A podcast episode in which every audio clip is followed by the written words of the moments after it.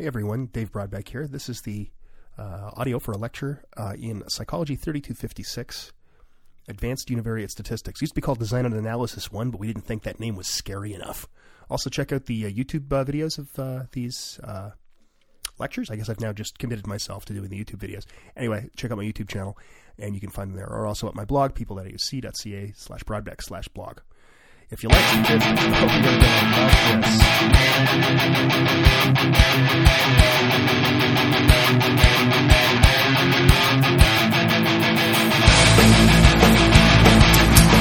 Today, we're going to talk about another analysis of variance design. Analysis of variance, the never-ending topic.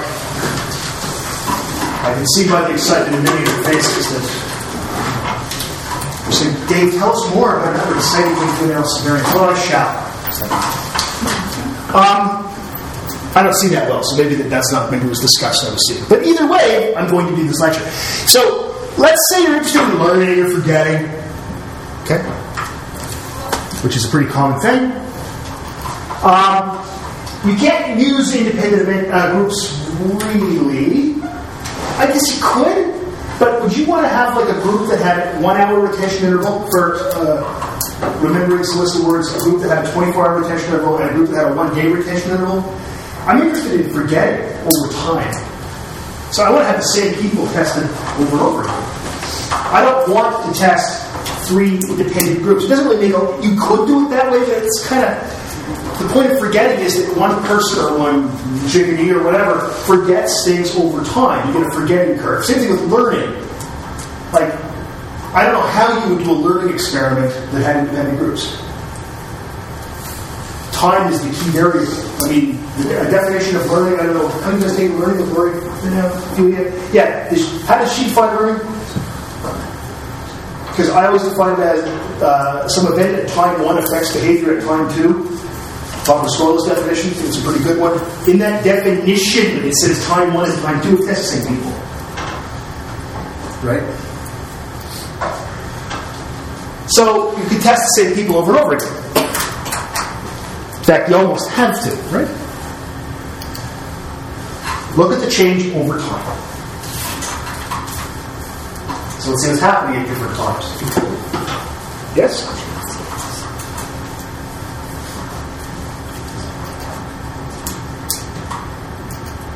So you get something that looks like this. There's your design now. It's five minutes, one hour, 24 hours, group one, group one, group one. All the same group. Remember before we had group one, group two, group three, or whatever. Here we get the same group being tested over and over again to get a forgetting curve. Yeah? By the way, that's not an honors thesis. People figured that out a long time ago. People forget stuff over time. Yeah, it's true. My all-time favorite honors thesis conclusion was by my old student Bobby Russin, and Bobby's now a lawyer. Uh, and uh, but he was great. He, it was an interesting experiment he did, but it didn't really work. And the only thing he ended up finding was that hard tasks are harder than easy tasks. And it was great seeing him say that. So, in conclusion, what I found is that hard things are harder than easy things. If you have any questions, this is really nice. By the way, you know your honors thesis, if you don't get an effect, it doesn't mean you fail or something. Like it's not your PhD or something, okay? It's, it's, it's the process, it's not the result so. All right. So those of you scoring at home should have detected a problem. I've been rambling about, well, everything, but also especially independent events, observations being independent. The observations now are completely dependent. I test Keegan three times. I can predict pretty well his score the third time after seeing his score the second time and the first time. Right? I test Richard three times. I think the Richard scores are dependent on each other, the Keegan scores are dependent on each other, the Madison scores are dependent on each other. Aren't they? Oh no. Events are supposed to be independent. Dave, Dave said you can't violate that assumption. And I, I, I yes I did. I was not talking to myself in the third person there. Dave doesn't do that. Thank you. You very much. You know what? Why don't we just put that in the model? Hey, let's put the fact that we have the same people tested over and over again in the model. If we put that into the structural model, then the math behind it, and we can then figure out an effect of we have different levels of people. We'll think of them as a variable. We'll think of people. We have a Richard level and a Keating level and a Madison level. How much people are you? I'm Madison people. Etc. So the model now looks like this. X equals mu plus tau plus pi plus epsilon. Pi in this case is not 3.1415927. Blah, blah, blah, blah, blah.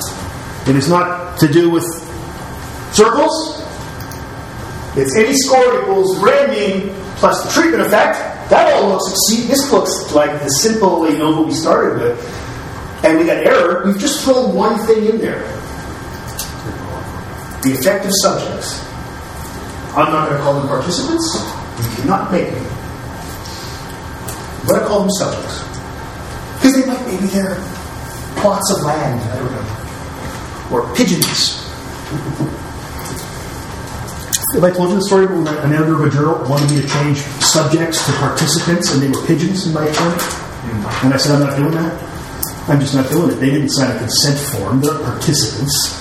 So I made it animals. I said, is animals okay? Can I call them animals?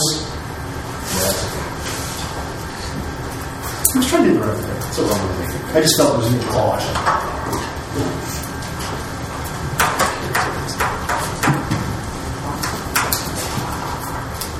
Okay. Questions about that? We've just put in a new factor. That's all. We've put in this new independent variable. We're to think of people and levels of people. It's pi for people. I think all the people should get pi. I, that's what I'm saying. I hear. Love it too. Horrible. Um, it's odd thinking of people as a variable or subjects as a variable, and then the different levels being the different people. But really, that's what I'm saying. And that's what the math's going to do. So now your design looks like this. Five minutes, one hour, 24 hours, subject one, subject two, subject three, subject four. And then we have, so we fourth, uh, who's going to be our fourth? It's going to be Diamond. She's our fourth person. And we also have gender balance. Okay, very good. One, two, three, four. Five minutes, one hour, 24 hours. Nice.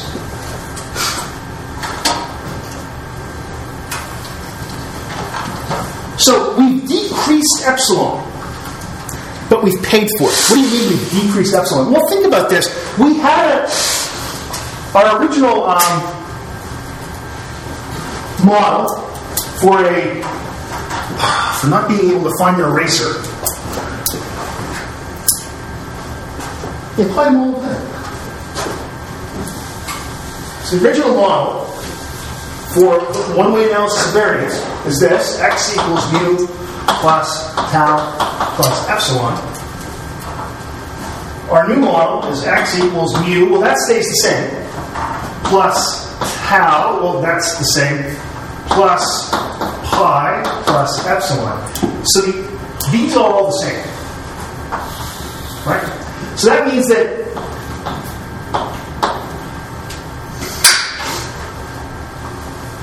before it would be contributing to error. If we analyze this as a one way analysis of variance, the effect of individuals would be due to, would, would, would go into the error effect. But we've now split it out. We've split it out. Does that make sense so far? Questions about that? Because you got mu and tau are already there. There's only one place pi can come from, and that's from epsilon. Pi comes from epsilon. It sounds like the worst Star Trek episode ever. Bob. Plot, of course, for epsilon 3 to get some pi. I've been watching the original series again. And, uh, God, is it ever misogynistic? It's horrible. It's so progressive for 1967, you know, but man, wow. Like it's I'm a I'm a 52 year old white man if I'm defensive. that's like what? They made a Black Mirror episode about that. Yeah. Yeah. Yeah. That's right. That's right. That was a really good episode. Actually, that hasn't been a bad episode of Black Mirror. Okay. Now, here's the second part. We, paid for this.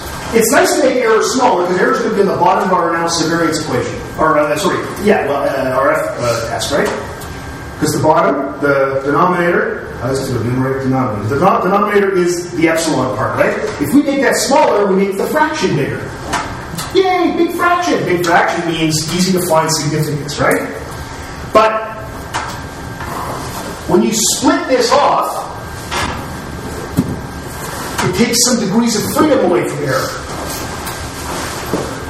If you take some variance away, it has to go somewhere. It, it, it takes along its degrees of freedom. So now we have less, or sorry, fewer degrees of freedom in the for our error term. Does that make sense? And that's a problem because, well, it might be. If you look at an F table, the fewer degrees of freedom you have, the bigger the critical value. Right? The value you to exceed is bigger. If it's bigger, it's harder to find significance. So we've got we've made the number bigger, but we we paid a price. We paid 40 degrees of freedom.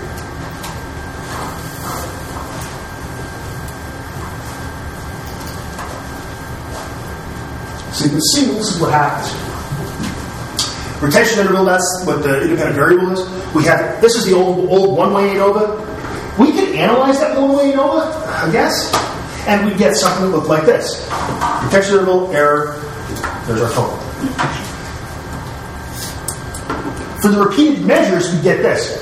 This, retention interval, subjects. Why is subjects 3? Well, we had 4 subjects. N minus 1. Little n minus 1, so it's over 3. We have 11 total degrees of freedom. There's only there's a finite number of degrees of freedom in any design and a finite number of uh, amount of variance. So what's left is 6, right? 2, 3 is 5. That's added up to 11, so it's 6. Error now has only 6 degrees of freedom. And if you looked in uh, a textbook and you found out what the critical value for f is for 2 and 9 degrees of freedom, it will be smaller than it is for 2 and 6 degrees of freedom. So it's harder to find significance. Right? We're dividing by a smaller number. So that's good. Was it worth? Almost always yes. Almost always yes. This ends up giving you more statistical power to it.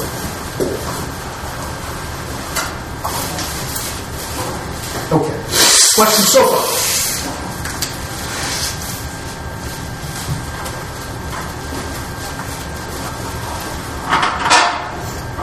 So any designs that say there's a finite amount of variation and a finite number of degrees of freedom, we've partitioned the degrees of freedom and the variance a little bit further. That's all we've done here. Mean square retention interval, mean square treatment if you want to call it that, will be the same for both of those things. Because look, notice how the degrees of freedom didn't change. So those mean squares are actually exactly the same number. Just like I said when I was breaking down from the model here, you use the towels are the same. So the question is, is the reduction in, in, in mean squared error worth the loss of degrees of freedom for error? And the answer is almost always yes. Okay? It, you could probably cook up an example where it was no. Yeah, probably could. But it would be, it's almost always the case that it's, it's worth it. Okay? Almost always worth it. And you will note that your next assignment, which is posted on our website, uh, which is due in like a couple weeks, that's one of the questions. Was was the reduction in error worth the price you paid in degrees of freedom? Okay. So think about this right now. Let's just think about this. Is this realistic? Mu plus tau plus pi plus epsilon. In other words, we're saying that the effect of retention interval is exactly the same for Keegan as it is for Madison, as it is for Richard, as it is for Brown. Is that fair? Does that make sense? Like, does everybody forget things at exactly the same rate? I think it's fair to make the assumption. Does the world actually work that way? No. No. exactly. So it's probably a bad assumption to make that. It's probably bad to make that assumption because the, when, when assumption fall, assumptions fall out of the model, like when they actually come from the model, that's saying you can't screw with it, you can't violate that. Except we know we would violate that every freaking time, right? Except if it's some really basic. I can't. I can't think of anything. Maybe a physical process of some sort, but something that involves anything with biology. There's going to be variance in there, right? So, some people have way better memories than other people. You might have different strategies for studying the list of words I've given you. We've got, uh, let's see, two men, two women. Uh, we've got three people who wear glasses. It's funny how I picked the people. There's five people with glasses in the room, and I picked more than that. My God, almost everyone in this room can't see. That's great. That's to me. So we got one person who wear glasses, but that, don't tell me your contacts or anything. I don't want to know because it's going to screw my example up. Uh, maybe the words were hard to read. Okay? And so you guys didn't do as well as she does because it's a little easier for her because she can read a little bit better because she doesn't have to, her eyes work better. I, I. I was trying to think of something that was obviously different. So that's not really a safe assumption. You're right, it would be an assumption we could make, except that it's so such a basic one because it's about the model, we don't want to make an assumption we're going to violate time. Pi should interact with tau, which is exactly what I'm describing. Um, different people forget things at different rates. The effect of forgetting depends upon the person. Hey, that sounds a lot like a two-way interaction. In fact, that's exactly what it is. So it makes more sense to assume that tau and pi interact. So our model, out model, the out model, compared to the in model, this model is completely out. It's comfortable with the sexuality. Um, our model changes.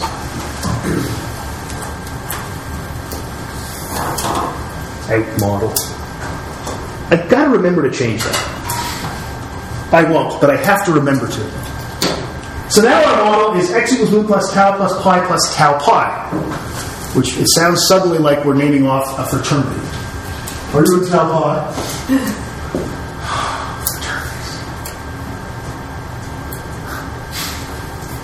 It's so great don't have them. They're the worst.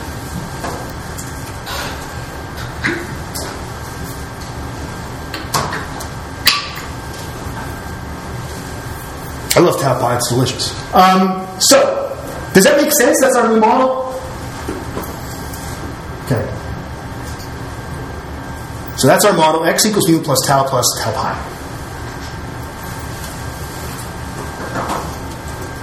And you're thinking to yourself, "There's no epsilon. How could there be no epsilon?"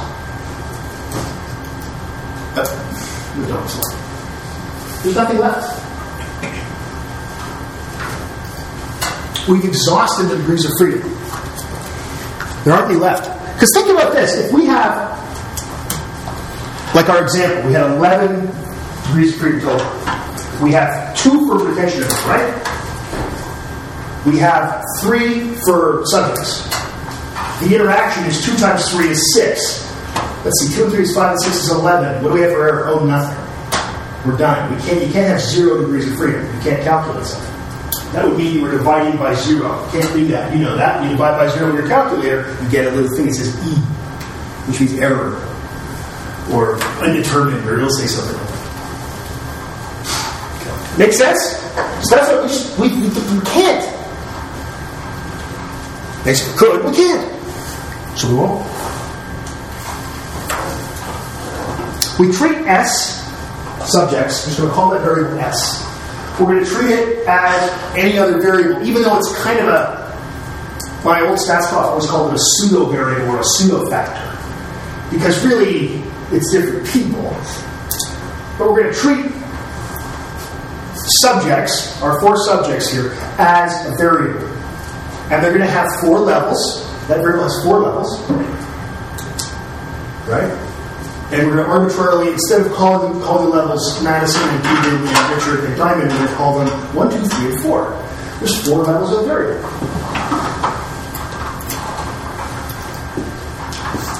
So, in fact, it turns out that it comes out exactly the same way. It's just the, the, the point here is that yeah, had we done it the other way, it would have been fine. In fact, if we calculated it, it would be exactly the same way we held an error. This is more of a theoretical thing right now. It won't be, it won't.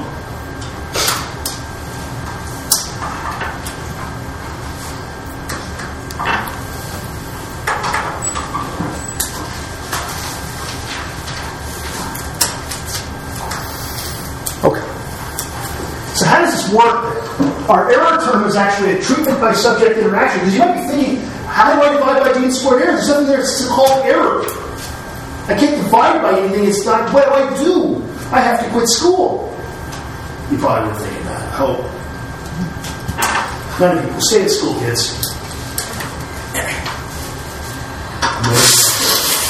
So, so treatment by subject interaction. Subjects are a random factor, so the expected value work out that. Remember that stuff I taught just the other day, and I said fixed effects and mixed models, and you're like, oh, why is he telling us this? And he said it never happens. Well, this is the special case where it happens all the freaking time. Subjects are a random factor. Yes, I know I didn't randomly choose you for, but it's a lot closer to a random factor than a fixed factor. I don't only care about the four of well, I care about all of them, but I don't only care about the results of just the four of you. I, I want to generalize it to the humans. So I'm going to treat subject is a random factor.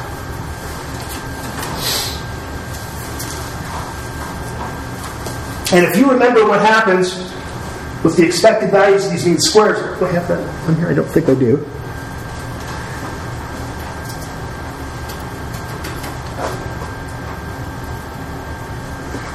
We're going to end up with, uh, let's see, treatment effect plus treatment effect by by uh, pi. So the expected value for treatment is that. The expected value for subjects is going to be this, and the expected value for the treatment by subject interaction is going to be the treatment by subject interaction. Because it's a mixed model. And you look at that and say, well, how am I going to isolate the treatment effect Well, I'm going to divide by the treatment by subject interaction? How am I going to test the, the, the, the subject effect? You can't. There's nothing to divide by. There's nothing that has a denominator we can divide by. You get pi, to isolate it. You can't. It's impossible. It's impossible. You fail English, that's impossible.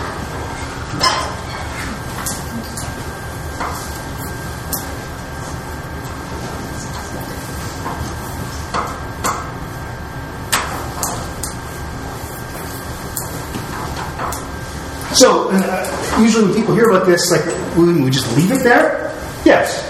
We can't test mean squared for subjects. It's impossible. It cannot be done.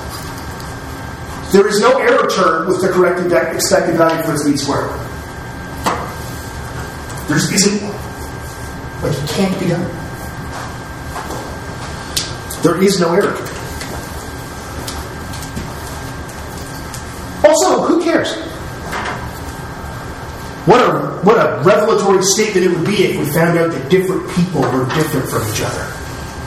Wow, they found a subject effect? You mean different people are different? Ooh, call nature and science.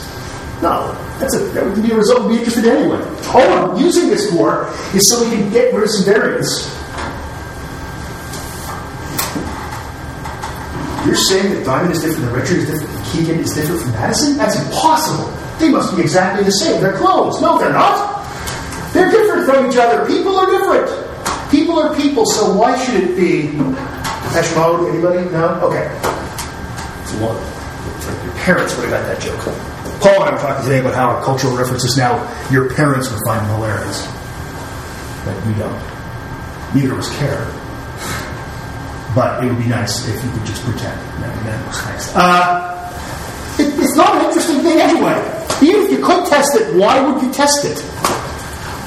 Who would give a crap that we that people were different from each other? It's not an interesting effect. Do you see that? So it's cool. We don't have a way to test it, but we don't need to care. Good. Okay. Questions so far? So that's repeated measures. That's the idea, that's really just the basic idea behind how repeated measures designs work. Okay. You okay? Oh, everybody okay? I just sort of look at you but I'm looking at different people. Is everybody okay? Everybody okay? This makes some sense? Right? So now you see what I taught you that expected value mean square thing? See what that? Now, you might think to yourself, do I have to figure out what the expected values are of mean squares whenever I do design? There was a time when we did. There- I'm going to show you a really neat trick. Uh, maybe today, but probably on Tuesday. Okay. Remember pairs or correlated t-tests, as it's sometimes called? Right, where you just match people up and then you treat them like it's repeated measures. Well, we can do the same thing here with analysis of variance. So before and after, or instead of you have the same subjects and you match them on a variable. So randomized, this is called a randomized block design. And we usually match the subjects on the dependent variable. Okay. So if we were doing testing three different blood pressure drugs, we would find three people with the same blood pressure and put them in what we call a block and treat them like the same subject. That's the case, and when Keegan said it's, it's sensible, within a block, it's sensible, yes. There's that assumption that can be made. If, if we've already pre-measured and matched them something. Okay. Just what we would do a t-test, repeated measure t-test, right? So by extension, then, we can do exactly the same thing with repeated ANOVA. We're basically going to use something that looks a lot like repeated measures analysis of variance, but we're using different people. So we take subjects and we, we block on what we need is something called homogeneity of experimental units. That just means that within each block, as it's called, we have the same score for this for something we blocked on. So again, if it was blood pressure, we find three people have the same blood pressure. That's the homogeneity part of experimental units, all the same. Okay, and then we test them on some blood pressure. Then we find three other people and we test them on our blood pressure. Now, you could do it match pairs or match triples. You could, uh, like litter mates is often used as a block, blocking variable, etc. Same, it's exactly the same logic as the correlated or dependent sample t-test, except we're going to do it with an analysis variance system. So we're going to block on a variable. We call this variable when we block on, we call it a nuisance variable. It's a variable that gets in the way, but we can measure it. Oh, it's measurable. That's nice. Okay? This is going to reduce epsilon, reduce error, any error we have, and give us more power. The model is very similar to the one we've seen before. Okay? So the repeated measures is actually a special case of, of, of blocking. Oh, sorry, of a randomized block design. It's a special case where you, with a block, in fact, is the same person. Here we're just going to use people that have been blocked on whatever the nuisance variable is. Before the nuisance variable was individual people. These people are a nuisance. So the structural model actually looks like this. Oh, it looks like the one we started out with. X equals u plus tau plus pi plus epsilon. Any score equals the grand mean plus the treatment effect plus the effect of the block plus residual it's called here. What's left over.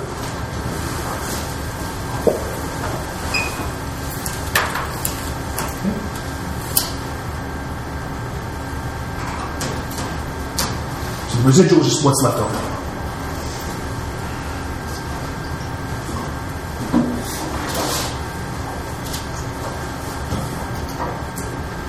Some assumptions. on the effect of treatment sums to zero. It always does. Um, that the effect of blocks, they're normally independent. They're normally independent with a mean of zero and a variance of sigma squared sub pi. And the, the residual, the error, what's left over, is also normal and independent with a mean of zero and a variance of sigma squared sub epsilon. They're the standard kind of assumptions we're going to make, okay? Nothing to worry about.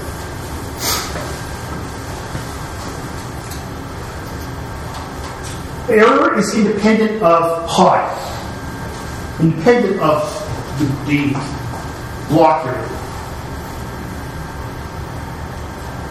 That's an important assumption you can't violate.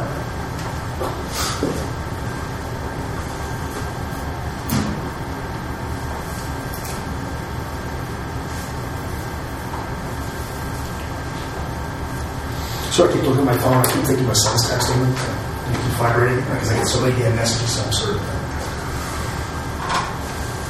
I am paying attention. Just it's common courtesy. That, you know, if you're supposed to be up here putting on a show and you guys pay for it, and you think I'm actually just look at Facebook for a while. No, I just I'm always concerned that my son's texting me because he does now, and it's always something like, "There's no money left in my bank account" or something like that. No, that wouldn't be the case today. I was allowed yesterday because I got paid yesterday. Not enough, but I got paid. Actually, it's not that bad. Um, there's also no interaction and of, of, any sort, no tau by pi interactions. This is a really strange assumption because before I was saying with people, we, we can assume there's interaction. We can actually measure that. The problem here is we can't measure the interaction between the, the effect of a block and the effect of treatments. So if we put people in different blocks, there's not any very, we can't measure it. Like there's no way we can calculate it, is what I'm saying. We can put it in there. There's a way you can do it. I'll talk about that at the end, but it's really annoying. It, it doubles the size of your design, and no one wants to do that. So there's no interactions.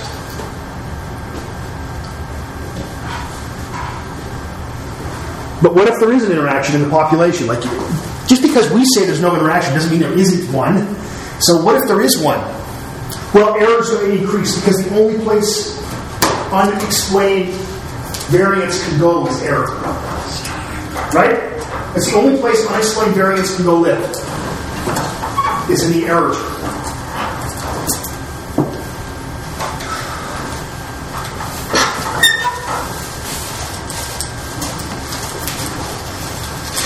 so you lose power. The, the, the, the only upside of this is you're not going to make false positives. You're not going to say there's an effect when there isn't one, but you might there might be an effect when you miss it. Okay.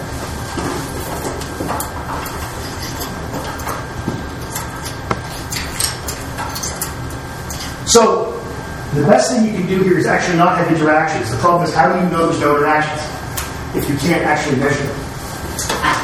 uh, that's going to be hard. Because if you knew the answer, you wouldn't do the experiment. The experiment. That's always the thing, right? So you have to look at this is where the power of exploratory data analysis. So here's a, an example. We have three methods of teaching.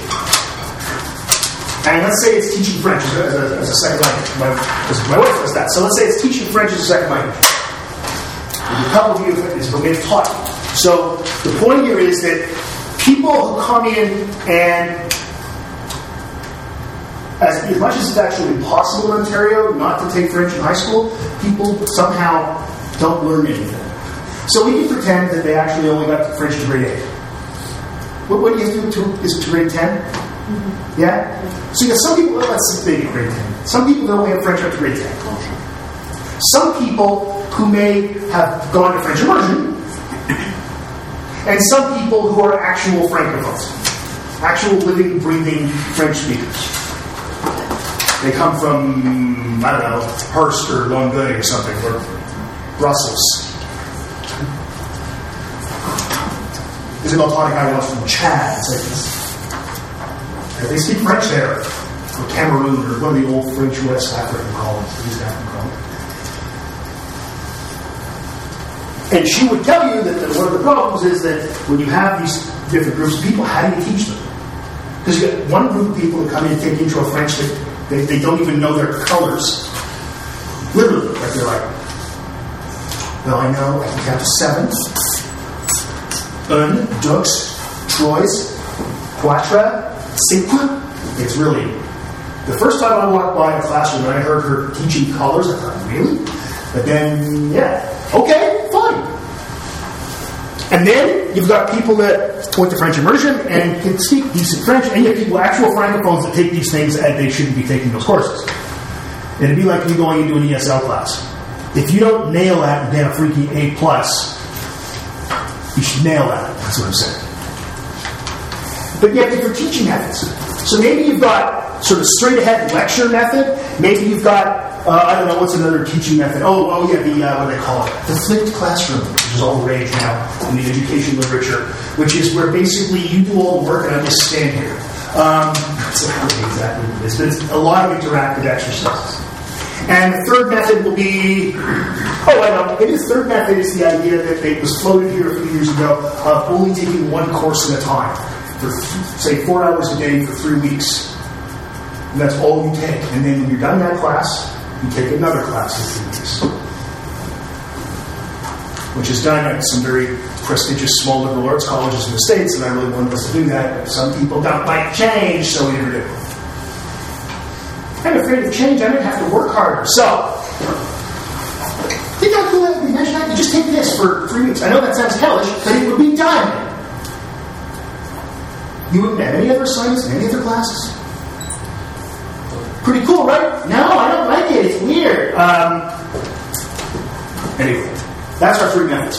And we know that different levels of past experience, let's say teaching French and you knowing French, is going to have a real effect on how well you respond to those different methods. So we can block on those methods. And we got nine people in a French class. Okay.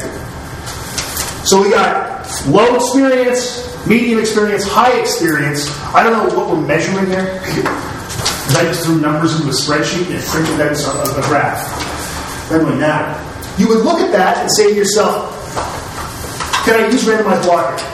Because it'd be great because I can reduce error. But there looks like there's interaction. Right?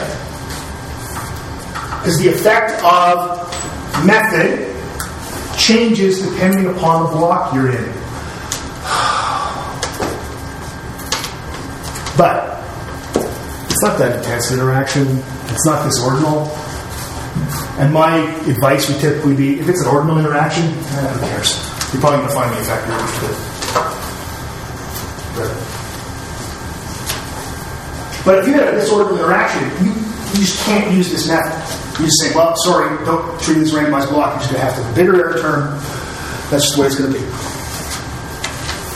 I don't know what to do with this t-shirt underneath here. It's too long, and then I end up looking like underneath the sweater I'm wearing a dress. I'm tucking it and tucking it.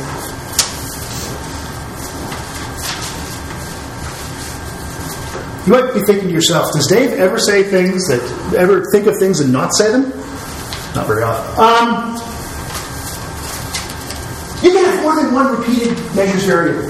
So the randomized block, or the repeated measures is a special case of randomized block. You can have more than, whoa, 5 minutes per hour, 24 hour, implicit and explicit memory, and we're going to test the same people. All group 1. Wow. How the hell are we going to deal with that?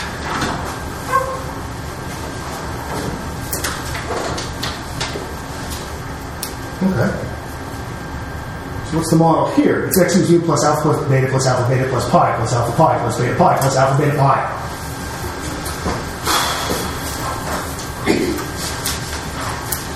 That's our model. Because remember, we're just uh, treating subjects as a variable. We're just treating people, pi, as a variable. The math doesn't know it's you individual people, so it, you know, the math doesn't care about your individuality. The math just thinks of you as being just some other set of numbers. The numbers don't know where they came from. There's a lot of terms here, and probably many potential error terms. Remember, we used tau pi as an error term. Interaction of the of the effect we're interested in, and subjects. So it looks like there's a lot of potential error terms here. Uh, this one, this one, and this one, right? Alpha pi, beta pi, and alpha beta pi. Just starting to sound like something from Dr. Seuss, right? It looks like this. So what we have, there's a way to do this, to figure this out, is you list subjects first.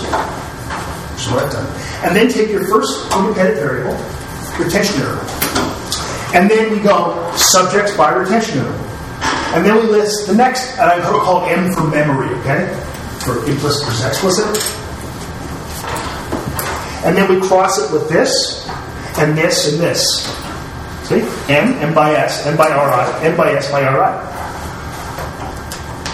If you do, if you actually list out the terms in that order, the way I just did this, so list your subjects, then list your variable, then list the interactions of this of uh, it with everything above it, and just keep doing that and adding in new ones, you will be able to find out what the error terms are. You're going to test retention interval with retention interval by subjects. The one below it, it has subjects in it. Memory with memory by subjects. Interaction with subjects by interaction.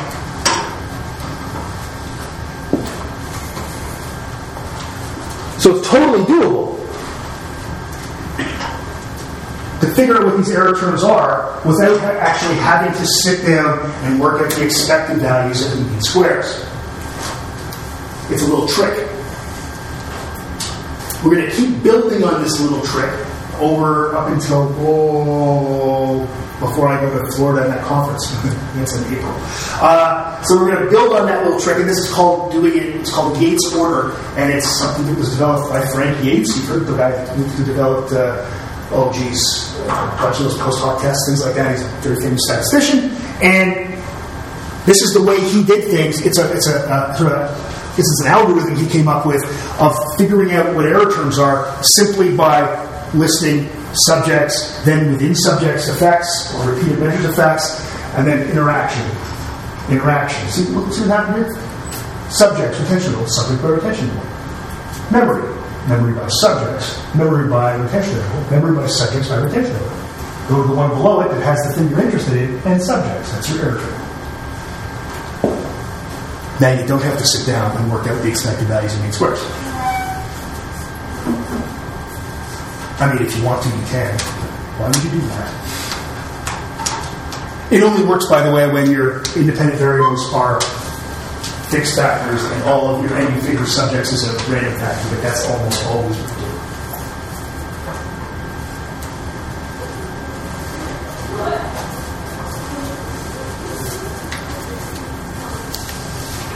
Questions about this stuff?